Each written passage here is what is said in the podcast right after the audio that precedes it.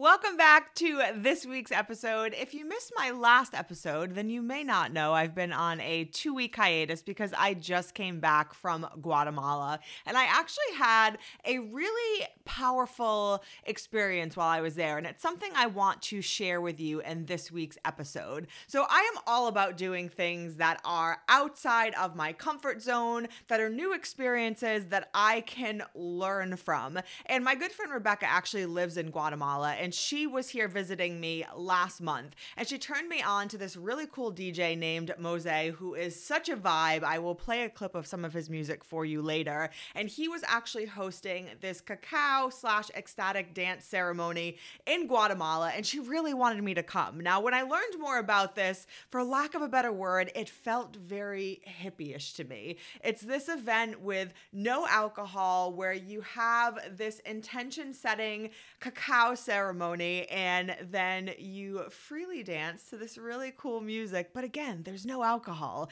And it's very weird how much at least for me, how much alcohol is ingrained in my social settings and oftentimes my ability to feel comfortable in certain settings. Now, I don't know about you, but it's not very often that I go out and dance with a bunch of strangers without having a few glasses of wine before. So, this was definitely something that challenged me to feel comfortable in my own skin, to practice self love, to practice self acceptance, and to be myself without inhibiting myself in any way. Now, if you're not familiar with what a cacao ceremony was, neither was I, so let me break it down for you. Cacao is considered a plant medicine and it's been used for thousands of years in different cultures as exactly that a medicine. Now, it's going to vary the ceremony depending on where you're doing it, who is facilitating it, but basically, it's an opportunity to set an intention, to pray, to gather, and to work and focus on self love and acceptance while you're surrounded by a really cool and uplifting community. So, we did it at the Eagle's Nest in Lake Atitlan in Guatemala, which again is another freaking vibe all on its own. Lake Atitlan is so beautiful. It's this ginormous lake surrounded by volcanoes, and Eagle's Nest is this platform up in the mountains overlooking the lake, overlooking the volcano. And this DJ that Rebecca turned me on to, named Mose, opened up the ceremony with a really beautiful speech and just making it clear to set intentions on why we were there for the day. Now, I'll play a little clip so that you can just kind of close your eyes picture the lake being up in the mountains overlooking the volcanoes and just get a sense of what it felt like to be there.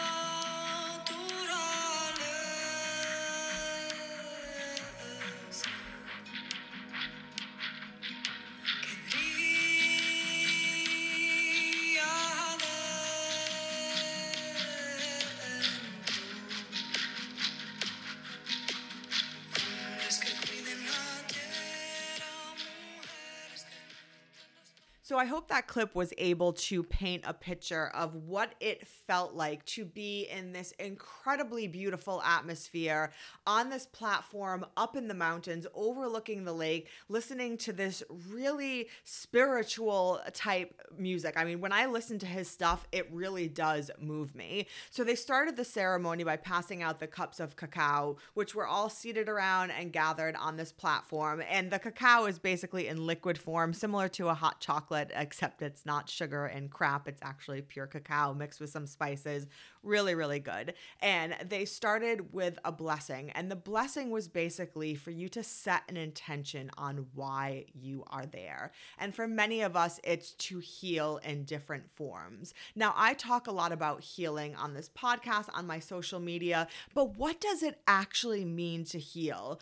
Because this is something that I don't want you to get confused. Healing doesn't mean whatever you went through is gone. Healing doesn't mean that it didn't happen, that you forget about it, that you completely erase it. It is not, healing is not a magic eraser for what you've been through. Healing is simply becoming a witness to your triggers and becoming conscious of your behaviors. That is it. It is learning to understand yourself in a deep way and accepting yourself and loving yourself and learning from Um, your triggers. Instead of letting them break you down, you use them as a catalyst to understand yourself on a deeper level and become the best version of yourself while having more empathy for yourself and empathy for other people. So, what was my intention going into this ceremony? If you follow me on social media, if you've listened to past podcast episodes, I've talked a lot about the dynamic I had with my father. Although our relationship was really close, I struggled a lot,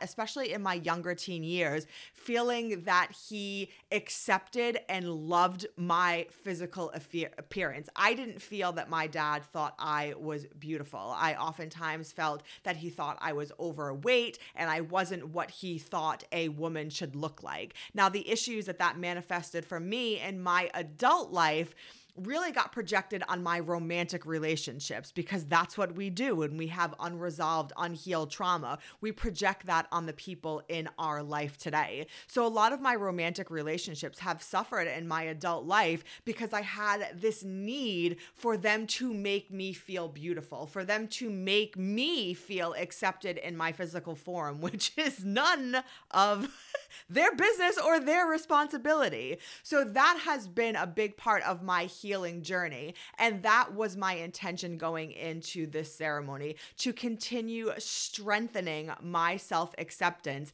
and not looking for my worth in physical form from other people. So they're giving this really beautiful blessing. We're sipping the cacao, and I'm repeating the intention to myself over and over again. I accept myself and I am enough. I accept myself and I am enough. And I kept repeating that over and over and over again. Now, when the blessing stopped and the music started to kick in and the ecstatic dance part of the ceremony started to kick in, everybody's eyes open, and Brent sitting next to me and I was so in this beautiful moment of accepting myself. And out of the corner of my eye, and this sounds so silly to say out loud, but out of the corner of my eye, I felt Brent look down at my leg. And at the time, from hiking and being outside, I had scars and mosquito bites and scabs all over the side of my leg. Now, he wasn't judging me, but in my mind, I reverted back to that 12 year old girl that just wanted the man in her life to think that she was physically perfect or beautiful or whatever it was that I struggled with at that time. And I felt so judged internally. And it was in my head. He was not judging whatever scabs or scars or marks were on my leg. But because he was looking at it, I immediately reverted back to that 12, 13 year old girl. And I went from this beautiful moment of just feeling so much self love and so much self acceptance to snapping right back back to 12 year old me. Now, fast forward a minute later, we're all standing up. People are beginning to enjoy the music and start dancing. And Brent comes up to me and he gives me this big hug and he gives me a kiss on the cheek. And he knows, you know, the things I'm working on and the struggles that I've had. And he kisses me on the cheek and he says, I'm going to step away. I want you to have this moment and I don't want you to feel like I'm judging you. I want you to feel comfortable. I want you to feel whatever healing you need to. And I don't want want you to feel like I'm watching or judging or making you uncomfortable in any way. I'm going to give you a few minutes and I want you to really be in this moment. And I cried so much in that moment because it was such a reminder to myself, and I want this to be a reminder to you that the things that we are struggling with, that we project on other people, it's not something they're doing to us. This is all internal work that we need to continue doing. In that moment when I thought he was judging me and the scars and marks on my legs, that was in my head. None of that was reality. And the confirmation of him telling me, I accept you, I want you to have this experience, was like someone shaking me and just reminding me how much the issues we have to work through are this world that we have built inside our mind. And it's not the people that we project things on that are creating these situations. So it was a very, very emotional experience for me. But I think it's such an important message because so often, whether we're on a healing journey or kind of still trapped in our trauma, we project so much on other people and we blame other people and we play that victim card so, so well. So I want this to be a reminder that the narrative that you are telling yourself is not factual. And you know, that's why it's so important to start this process of healing and self discovery and understanding yourself. Because two years ago, that whole situation wouldn't have made any sense to me because I was so hyper focused on blocking out anything that I felt and blaming other people that none of this would have made sense to me. And it's just, it, it's so beautiful when you can understand yourself from a different perspective and you can understand why the you are the way that you are without placing blame. And it's just really coming from a place of vulnerability and acceptance and growth.